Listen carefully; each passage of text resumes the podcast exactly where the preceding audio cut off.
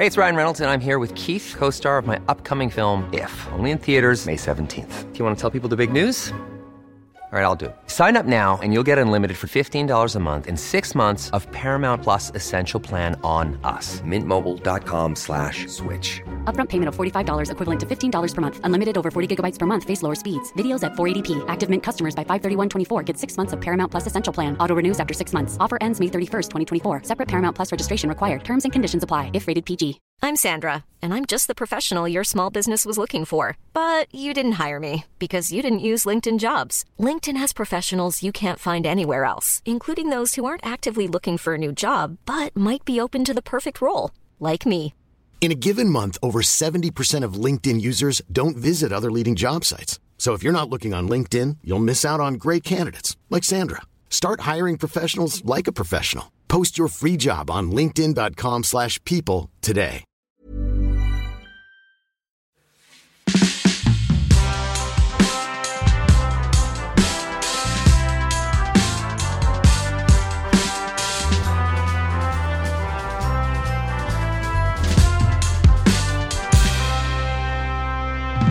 Till vardags känner vi henne som grundaren av organisationen Ung Cancer. Hon har tidigare arbetat som krönikör för Göteborgs-Posten och numera som krönikör för Göteborgs-Tidningen.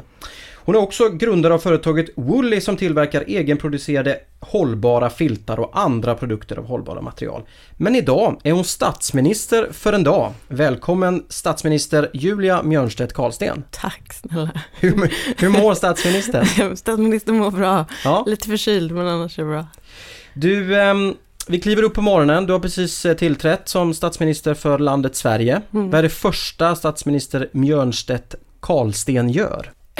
Jag skulle nog eh, försöka vara väldigt ödmjuk i det faktumet att jag kan extremt lite. Även om jag är intresserad och även om jag liksom tycker att jag har någorlunda bra koll på min omgivning så tror jag att det är viktigt att tänka att man har väldigt dålig koll på alla olika Mm, liksom, eh, klasser eller alla olika mm, situationer som människor lever i. Så jag skulle nog börja med att försöka samla på mig ett ordentligt gäng eh, människor som, som har koll på hur det är att leva i Sverige på olika ställen och eh, i olika ja, men, lägen i livet och sådär.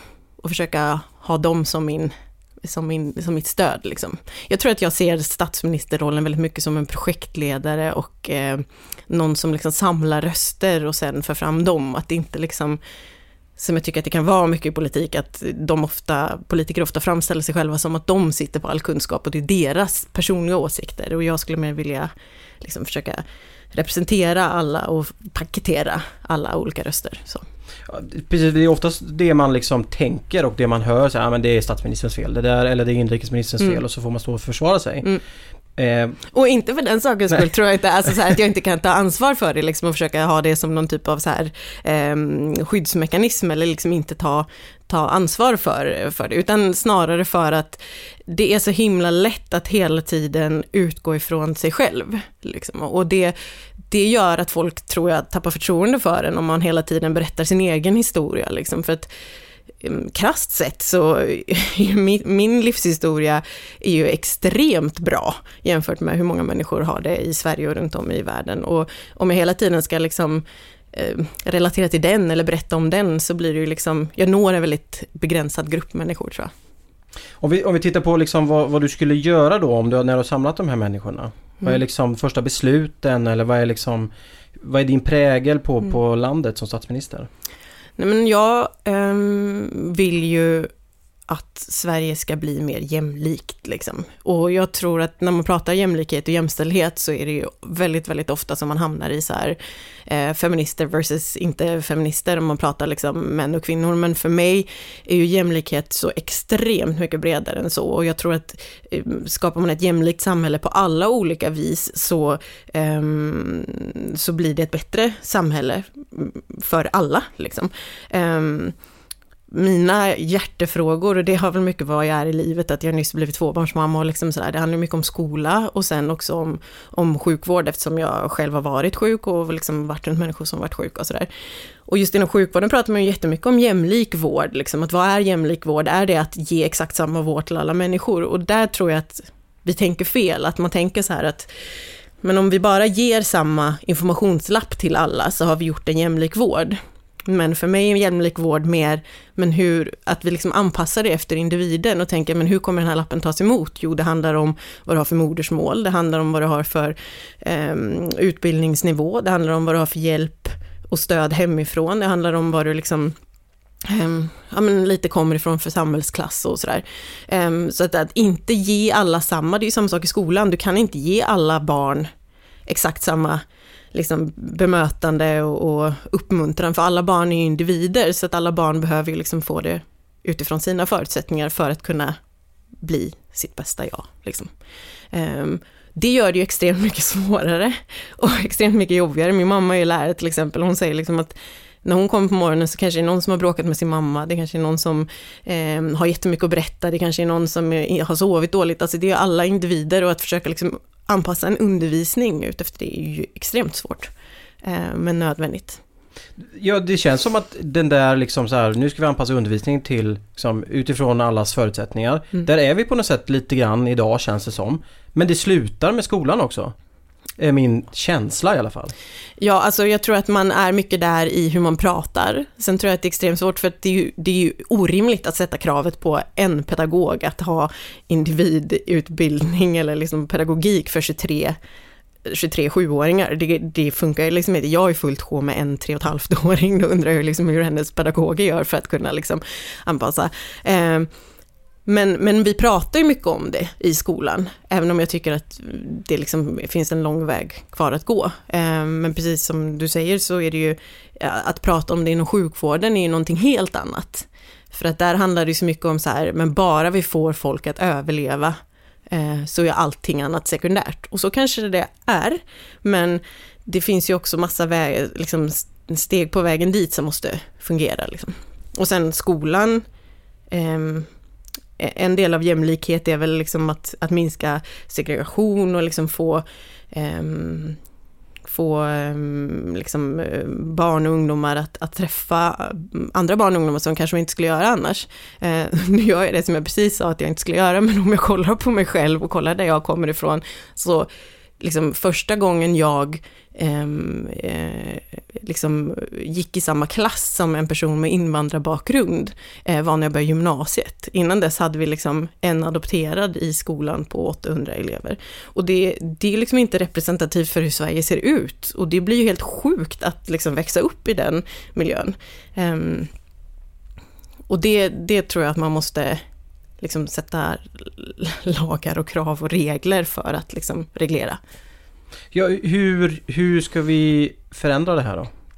Nej, men jag är eh, för kvotering på, på många vis och, och för liksom krav och eh, tvång. liksom. Det kanske låter konstigt men eh, till exempel i Nyköping så har de gjort det här som kallas Nyköpingsmodellen nu då att de tog bort de fyra högstadieskolorna som fanns och startade en stor högstadieskola. Eh, där liksom alla från från alla olika delar av Nyköping och från alla olika liksom, kulturer och sådär var, var tvungna att gå, för det var den enda skolan som fanns. Eh, och det var ju ganska mycket kritik riktat mot det, att det kommer aldrig funka, det kommer bli så mycket bråk och det kommer bli liksom sådär. Och det har funkat skitbra. Eh, den här rektorn som har liksom rott där i hamn har ju varit fantastisk och liksom eh, betygen har höjts och det folk säger som har kommit dit att liksom det man möts av är ett lugn och liksom sammanhållning snarare.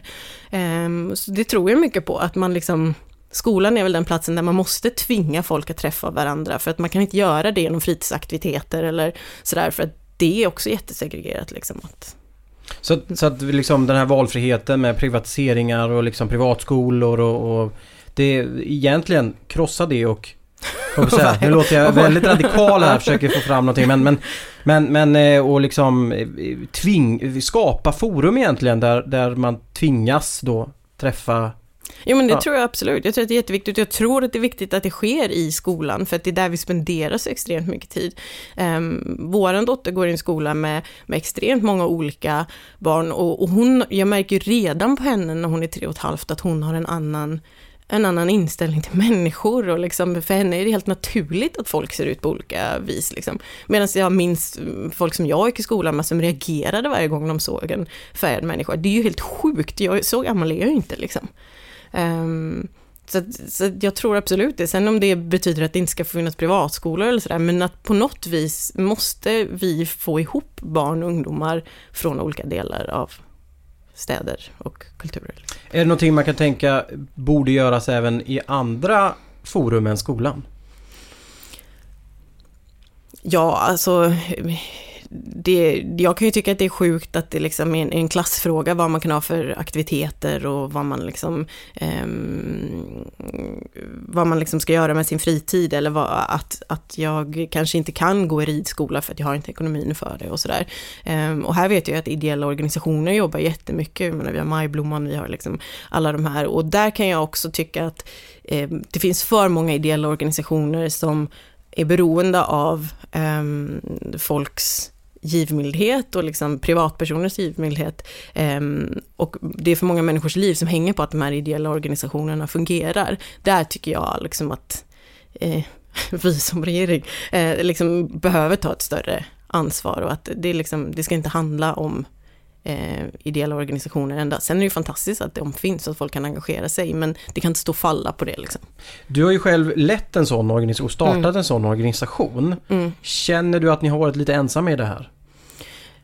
Alltså det finns ju många organisationer, så på så vis känner man sig inte ensam för att det fanns många organisationer som drev frågan om, om cancer då till exempel. Så vi representerade ju en, en grupp som var unga vuxna som vi ansåg, eller anser är en, en bortglömd grupp. Liksom. Och där var det ju framför allt att överhuvudtaget uppmärksamma att det fanns ett problem, att det fanns ett problem med att de här, eh, men om vi pratar om jämlikhet, inte fick information som de förstod till exempel. Att, att de blev uppringda och fick besked över telefon när de var ensamma och man hade inte koll på om de hade någon som kunde hjälpa dem. Eller liksom sådär. Um, så att, och då kan man ju ofta känna så här, det, det, vi ska inte finansiera att det här ska funka. Liksom. Um, en sak som vi gjorde var ju att vi satte in en, en, som en lekterapiperson fast för unga vuxna då, en aktivitetskoordinator som vi finansierade på Sahlgrenska sjukhuset. Och det kan man ju också säga, ska vi lägga flera hundratusen på att det ska funka när det liksom... Borde vara landstinget. Precis, ja. borde finnas. Liksom. Um, men man måste ju uppmärksamma problemen för att kunna göra någonting åt det. Du, om vi tittar på, på en vision då. Mm. Vi pratar om ett jämlikt Sverige har vi varit inne på. Mm. På alla liksom plan, skolan och sjukvården mm. och så vidare. Vad, vad, är, vad är statsminister Björn Stedt Karlstens vision för landet Sverige? Nej men det är väl ett, ett jämlikt samhälle där alla människor både blir behandlade som lika mycket värda men också känner sig lika mycket värda. Um, för det blir, jag tycker att det kan bli så himla eh, men folk ser så himla kort liksom när man diskuterar sen, men jag ska inte betala mer skatt. Varför ska jag betala 50-70% skatt på min lön som uppgår här, da, da, da, da. Det är jag skitförbannad på. Sen är jag också skitförbannad på att mitt barns förskola, att fröknarna byter eh, för att de har för dålig lön eller för att de har för dåliga villkor. Alltså man ser inte kopplingen, eller jag är skitförbannad på sjukvården, men jag ser inte kopplingen i att sen, nej men om jag eh, liksom bidrar mer så blir det ju kanske bättre för andra, vilket gynnar alla liksom. Um, och att liksom försöka få folk att, att se lite längre. Eh, och försöka tänka mer på varandra och eh, ja, men, mer åt alla, liksom, på något vis. Jag inser att jag, mina åsikter är liksom å ena sidan och å andra sidan, men jag försöker hela tiden i mina val, när jag går och liksom väljer parti eller när jag eh, försöker fatta val i min vardag eller sådär, försöker tänka att nej, men jag som liksom, som individ och min familj, att oavsett om vi blir sjuka eller om min man skulle dö eller så här, så klarar vi oss alltid. Jag har ett extremt stort skyddsnät, vi har liksom de ekonomiska förutsättningarna så här. Jag kan inte rösta för min skull för att jag ska få mer. Liksom. Jag måste rösta för de människorna som, som jag har träffat genom mitt jobb med ungcancer eller de Mm, andra föräldrarna som har sina barn på mitt barns förskola som liksom behöver jobba tre pass för att ens kunna köpa mat. För mig, jag kan ju liksom inte sätta mig in i hur det är, men det är för de människorna jag måste rösta. Jag kan inte rösta för att jag ska få det bättre. Och har väldigt svårt att förstå att människor gör så, även om jag liksom förstår egoismen på något vis. Liksom. Men, vad, ska, vad tycker du vi ska göra då för att man ska förstå de här kopplingarna? Samtidigt som man gnäller och betalar för mycket skatt så gnäller man också för att ja, nu byter de personal på förskolan igen. Mm. Nej men och där tror jag mycket handlar om att så här, hur, hur, ska jag förstå det om jag bara hör talas om det? Om jag inte har någon i min omgivning som har så. Vi har inga vänner som har det så eh, liksom, har, har en så pass tuff eh, livssituation. Men däremot så har vi träffat andra, alltså min dotter har ju träffat andra som, som har det så via förskola eller via liksom, och det är det jag menar med att om man börjar i skolan med att de får träffa varandra, så alla olika människor får träffa varandra och tvingas att träffa varandra, då blir det ju inte så att de som är uppväxta i ett finare område bara träffar människor där det största problemet är att de inte har råd att köpa en Mercedes. Liksom. Eh, för det blir ju väldigt det blir som skyddad verkstad i alla olika delar av, av samhället. Liksom. Man, man har ingen koll på varandra och då är det ju väldigt svårt att ha förståelse för det. Jag kan ju läsa saker, men det betyder ju inte att jag nödvändigtvis känner jättemycket för det som jag hade gjort om det var en människa i min närhet. Liksom. Men så det är mer, vi får börja nu med skolan än att vi så här, alla ska in på en utbildning i statsvetenskap. Ja men det, nej, alltså, då hade folk säkert, människor bara, ja men de hade säkert köpt sig fria från det också. Och det är det jag menar så här, ja men det är lite samma sak som när man pratar om hur ska man få folk att, eller unga människor att inte börja röka till exempel, om man tar det som en liknelse, så är det ju liksom att steget från ett cigarettblås till en tumör är så extremt långt och så extremt diffust, så att det kan du inte förklara för en 16-åring, för det kommer liksom inte, utan du måste förstå, du måste känna det, du måste ja, liksom känna någon som har gått igenom liksom hela den eh, processen, eller liksom varit med om det för att liksom förstå det. Och lite samma sak där, det räcker ju inte, uppenbarligen, jag menar, Eh, världen är ju kris, vi har liksom miljontals flyktingar och ändå sitter folk här och bara, fast jag kan ju inte, ska de in i mitt land liksom? Eh, så att uppenbarligen räcker det inte att vi läser och hör om det, utan vi måste liksom, det måste vara i vår direkta närhet, tror jag, för att man ska um, känna för det. På, på ett djupare plan, känna för det. Man kanske gråter en tår när man sitter och kollar på nyheterna, men sen så liksom betalar man bort sin ångest genom att skänka 100 kronor till Läkare Utan Gränser och sen tänker man, nu har jag gjort mitt. Liksom. Um, då låter jag väldigt arg. en arg statsminister. en arg statsminister. Ja. Du har varit inne på din regering också, regeringen Mjörstedt Karlsten. Mm. Hur, hur, hur, ser den ut? Vilka ministrar ingår? Um, det, är en jätte, jättesvår fråga, men återigen så vill man ju ha människor som någonstans inte bara är, för jag kan tycka att politik så ofta handlar om eh, karismatiska personer som kan paketera saker på ett, eh, på ett snyggt sätt och det är väl förståeligt, men någonstans vill ju jag i min regering ha människor som verkligen vet vad de pratar om, så att det inte blir så här, jag har hört det här, utan jag vill ju ha folk som verkligen har jobbat för det. Eh, typ Lina Thomsgård tycker jag är en fantastisk människa och som har gjort extremt mycket bra för både jämställdhet och jämlikhet i, i Sverige och i världen med både Rättviseförmedlingen och med den här boken hon har släppt nu om, om kvinnor i historien som har blivit bortglömda. Och att få henne att jobba med jämställdhet i min regering hade ju varit en dröm. Um, för att det inte också bara blir en person som sitter och, och tycker massa saker, utan man vet också att det kommer hända saker också. Ja, men det kommer hända saker och hon har också gjort sin sitt grovjobb på något vis. Och det tycker jag är sexigt med människor som så här, inte bara sitter och tycker massa saker och, för att de har träffat en person, liksom, utan att de verkligen har varit inne i det så.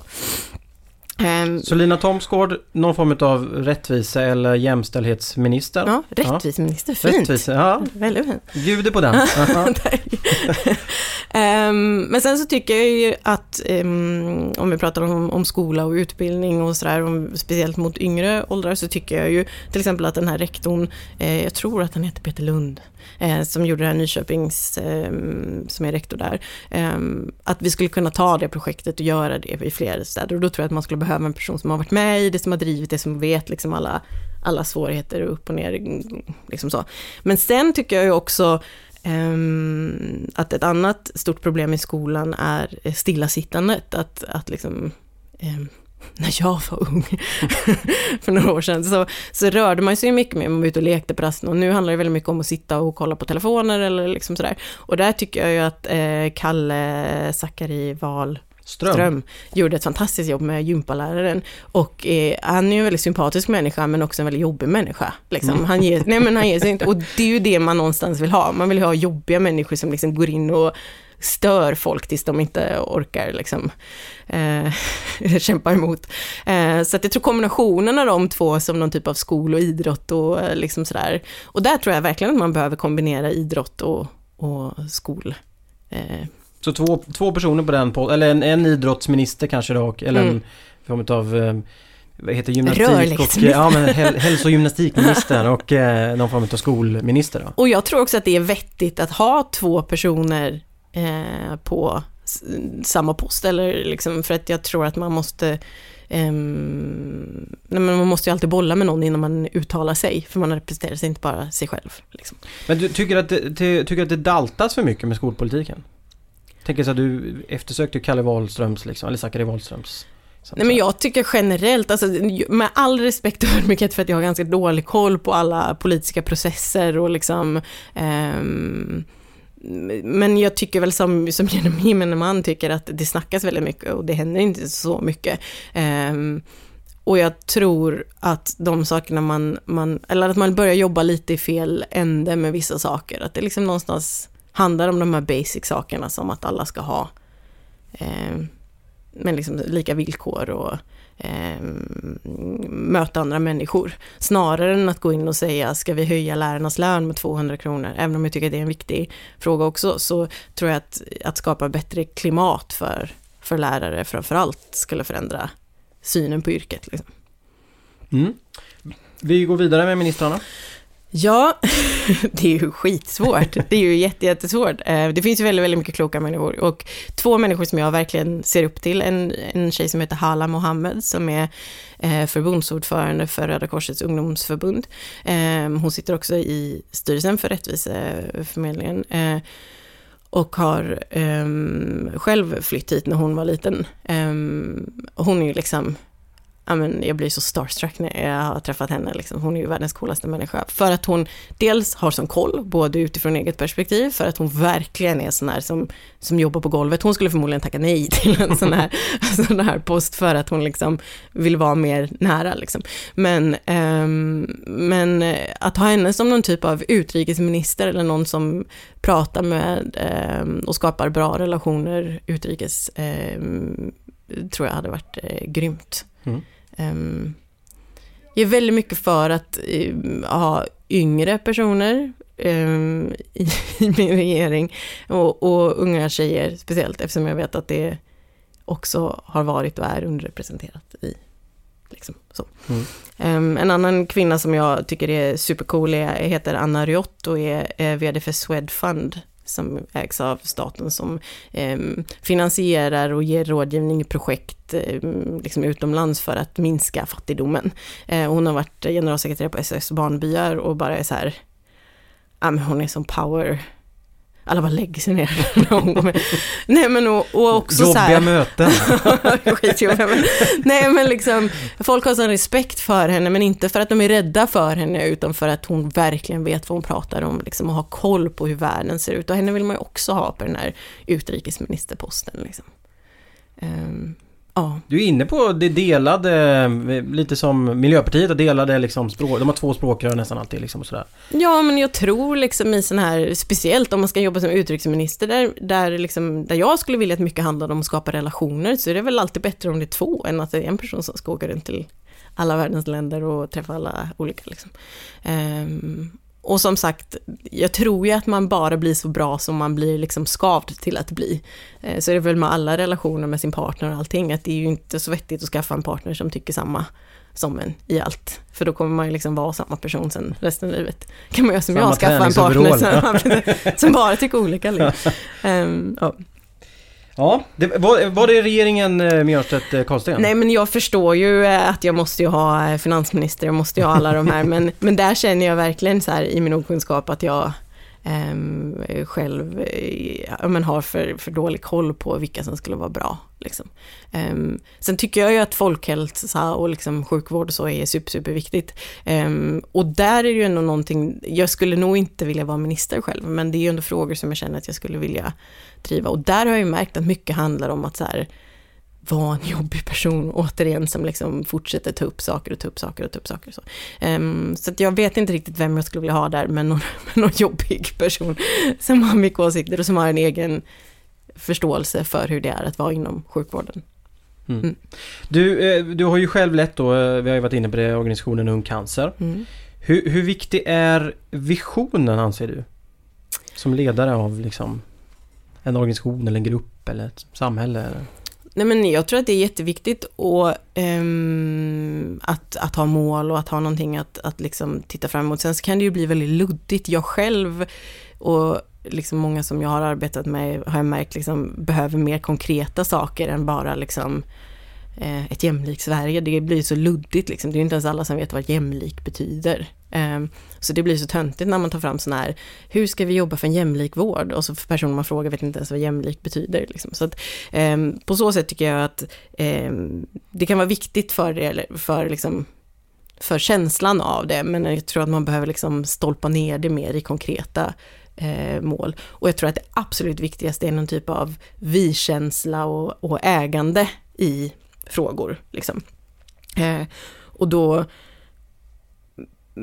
menar jag att jag tror att det är jätteviktigt att alla människor som är här får känna ägande i, av Sverige. Liksom. Alla som vill vara Sverige ska få vara Sverige. Ehm, och känna ägande i att våga representera att jag är svensk och det här är min åsikt och den väger lika tungt som någon annan som, som vill kalla sig svensk. Det har ingenting med att göra var man är född, utan alla som, alla som vill vara svenskar ska få vara det och få, få liksom får representera Sverige på det viset.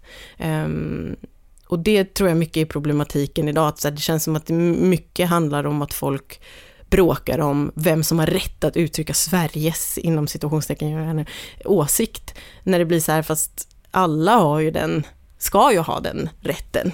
Um, var det flummigt? Nej, nej alltså, men, men vad tror du att det beror på då? Varför har det blivit så här att det är så liksom det, det handlar mer om vem som har rätten att uttrycka sig än vad man faktiskt uttrycker? Nej men jag tror att det finns en stress i att man tror att det finns en viss del, alltså att man ser det som en tårta liksom, och att man måste sno en bit. Alltså så här, för mig är ju inte mänskliga rättigheter en tårta, där det liksom är så här, om pensionärerna tar en sån här stor bit, då finns det bara den här biten kvar till, till de unga, liksom, utan att det någonstans handlar om att så här, men hur ska vi göra det så bra för så många som möjligt? Um, eller för alla liksom. Jag tycker att det här uttrycket um, Eh, nu verkligen fritt översatt, men det här med att eh, alla utkämpar någon form av strid som vi inte vet någonting om. Eh, och att man alltid ska vara snäll. Eh, för det är verkligen så att alla människor har sina egna problem och det gör ju också att man driver sina egna frågor. Alltså för mig som har en bakgrund i sjukdomen, liksom, det är klart att det drivs, driver mig extra. Eller om jag har barn så driver ju skolvärlden mig extra mycket. Eller om jag har, har det kämpigt ute på landsbygden för att liksom, folk flyttar därifrån. Och det liksom, så det är klart att jag drivs av de frågorna extra mycket. Och det, det ska man få göra, men man måste också någonstans ha en förståelse återigen för att så här, det här är mitt liv och mina problem. Sen finns det väldigt mycket andra människor i det här landet och i den här världen som har andra problem. Eh, ibland behöver jag sätta det i perspektiv i att så här, vad, vad, spelar det för roll om vi byter förskollärare här x antal gånger när det finns barn som inte ens får gå i förskolan. Liksom. Um, men framförallt så tror jag också att man måste så här, mina problem och det jag vill driva har jag rätt att göra, men andra människor har också rätt. Det är liksom inte rätt eller fel i vilka frågor som får, får drivas eller tas upp eller så.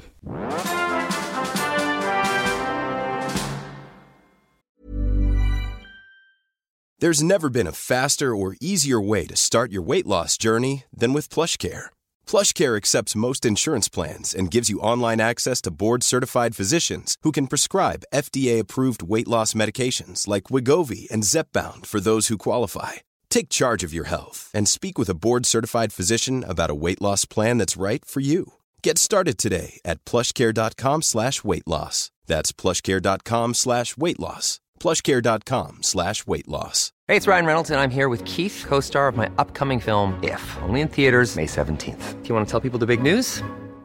All right, I'll do it. Sign up now and you'll get unlimited for $15 a month in six months of Paramount Plus Essential Plan on us. Mintmobile.com slash switch. Upfront payment of $45 equivalent to $15 per month. Unlimited over 40 gigabytes per month. Face lower speeds. Videos at 480p. Active Mint customers by 531.24 get six months of Paramount Plus Essential Plan. Auto renews after six months. Offer ends May 31st, 2024. Separate Paramount Plus registration required. Terms and conditions apply if rated PG.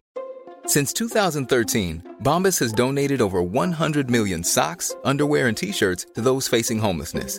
If we counted those on air, this ad would last over 1,157 days. But if we counted the time it takes to make a donation possible, it would take just a few clicks. Because every time you make a purchase, Bombas donates an item to someone who needs it. Go to bombas.com slash ACAST and use code ACAST for 20% off your first purchase. That's bombas.com slash ACAST, code ACAST.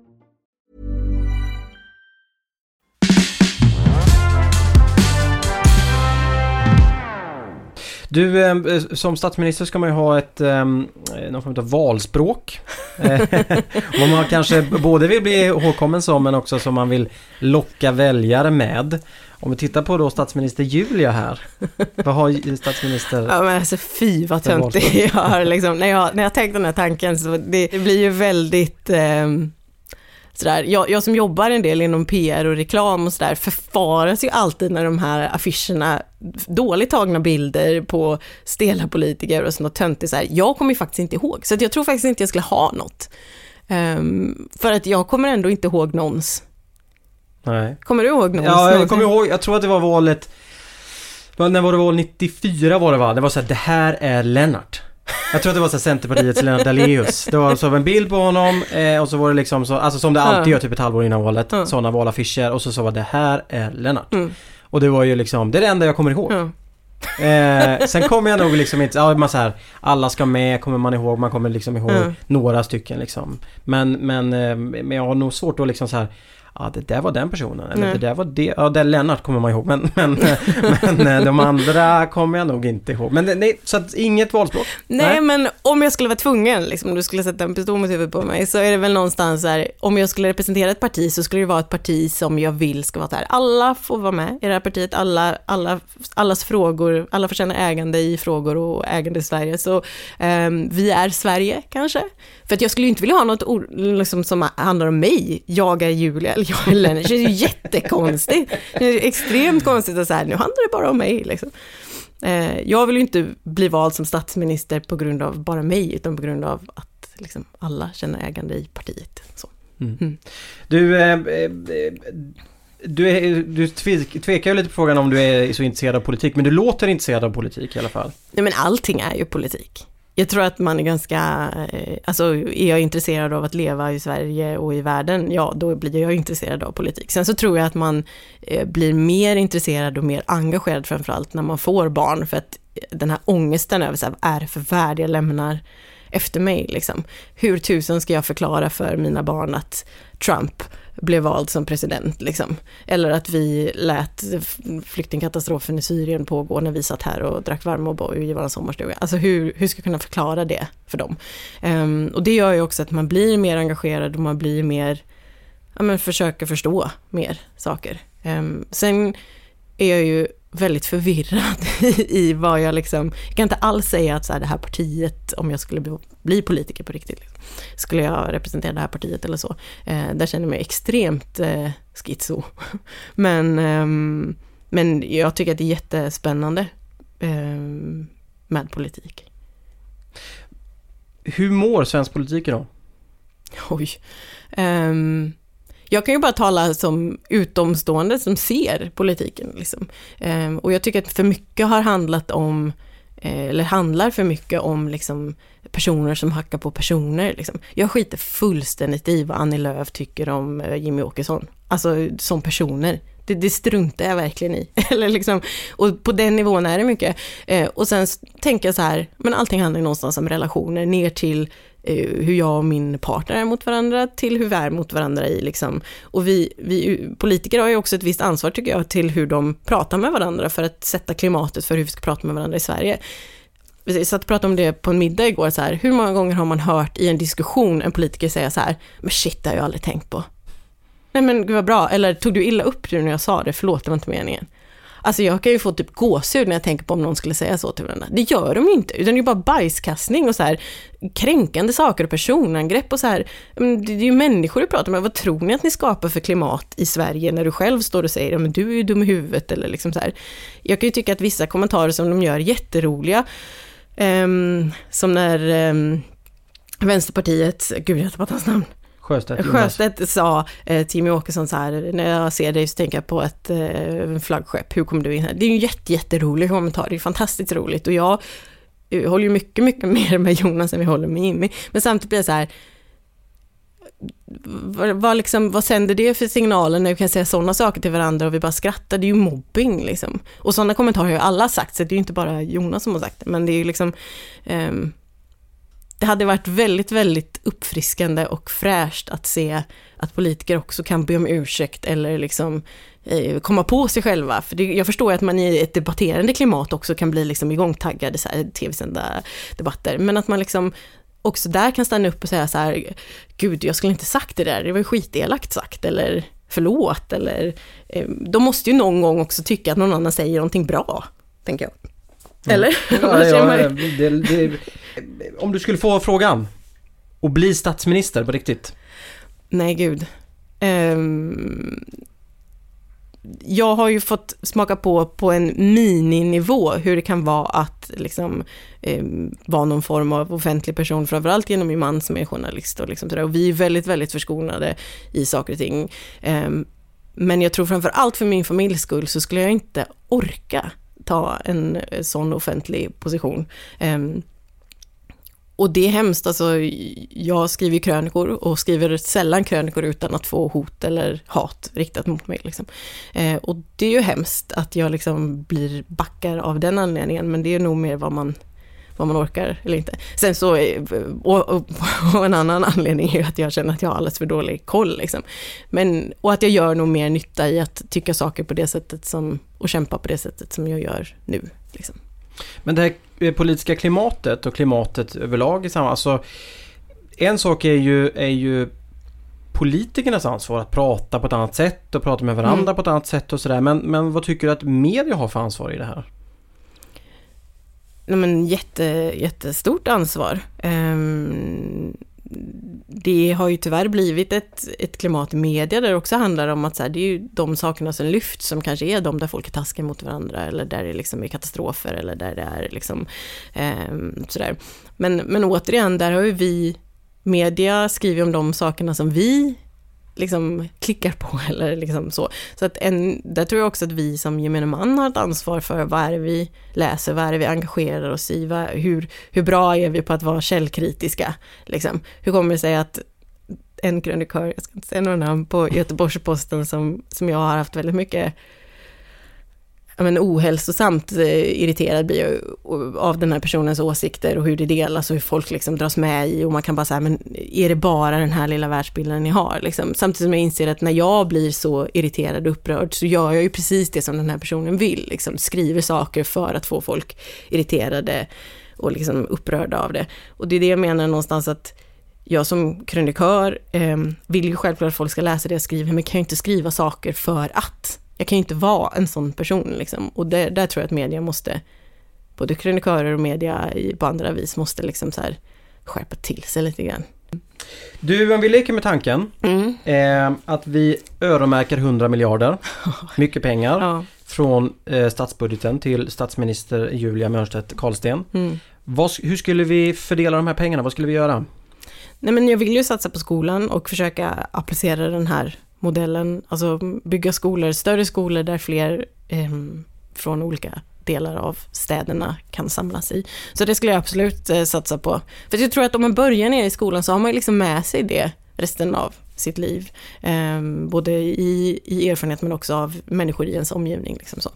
Eh, sen ehm, sjukvård skulle jag absolut satsa på. Att ehm, höja löner till sjuksköterskor och eh, jag tycker att det är glappet mellan sjuksköterskors löner och läkares löner som visst, de har utbildat sig några år längre, men det, det är ju nästan provocerande eh, när båda handlar om vårdande någonstans.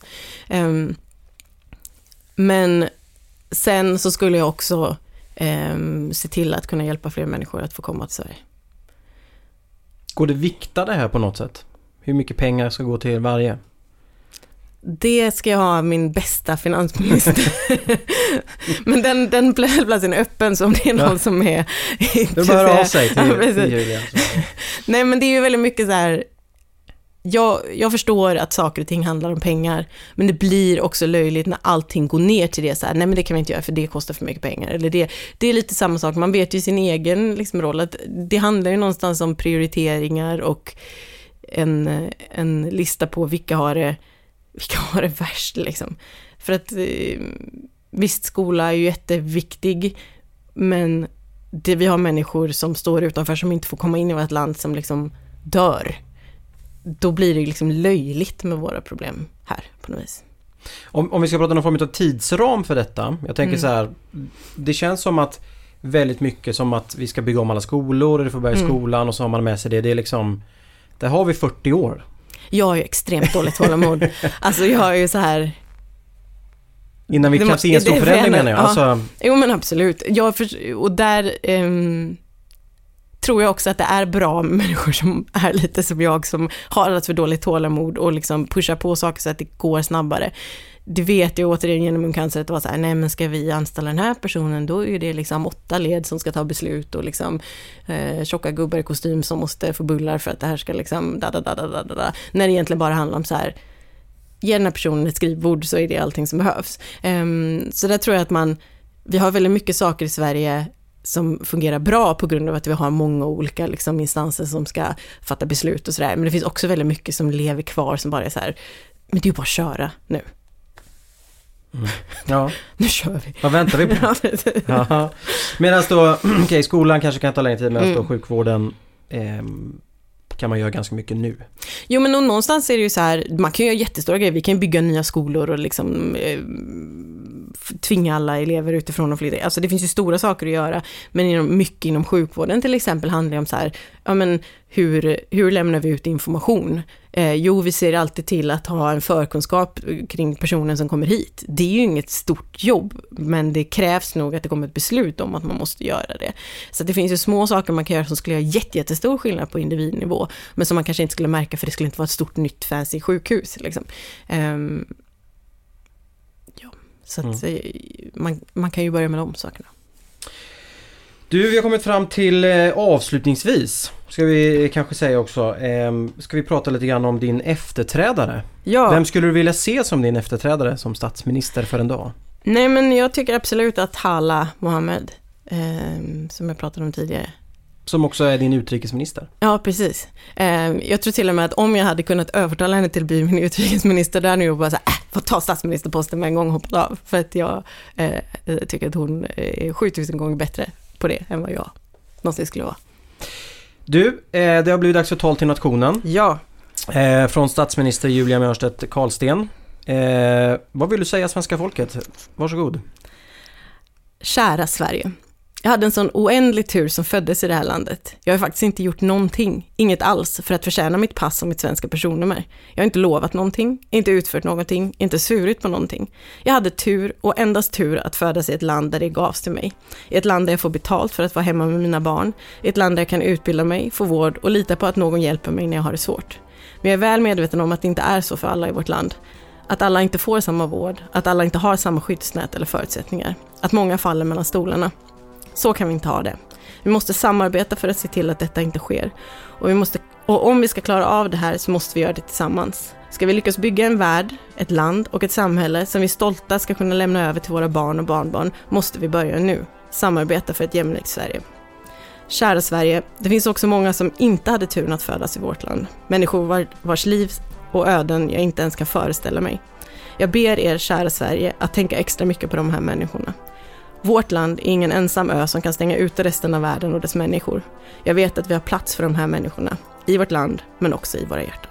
Julia Mjörnstedt Karlsten, statsminister för en dag. Stort tack, vad fint det var. Jättebra, tack så mycket för att du var med. Tack för att jag fick vara med. Jag som har intervjuat veckans statsminister heter Anders Nyberg och nu vill vi veta vem du vill se som statsminister för en dag.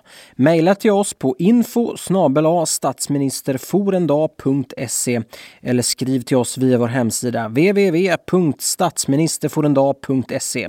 Om en vecka är det dags för ett nytt avsnitt av Statsminister för en dag. Vi hörs då. Hej då! Hey, it's Paige DeSorbo from Giggly Squad. High quality fashion without the price tag. Say hello to Quince.